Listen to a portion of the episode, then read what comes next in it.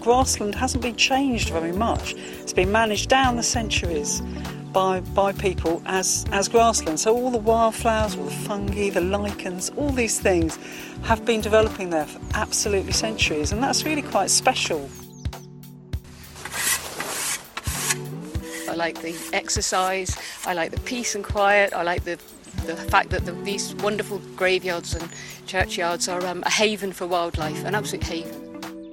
This is The Beautiful Burial Ground, the podcast from Caring for God's Acre. For 20 years, we've been supporting groups across England and Wales to manage their sites in a way that preserves the heritage, encourages wildlife, and welcomes people.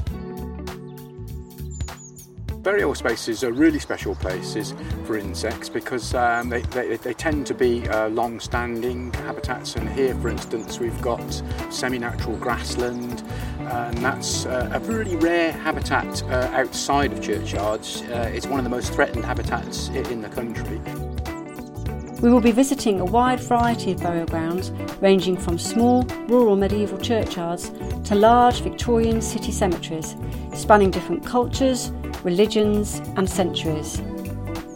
We are inspired by the work and care that generations of people have put into looking after these spaces. We will be hearing from those who care for them, enjoy them, and study them.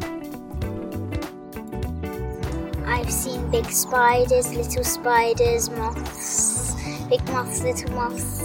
Um, seen bugs that are small and big, grasshoppers, crickets.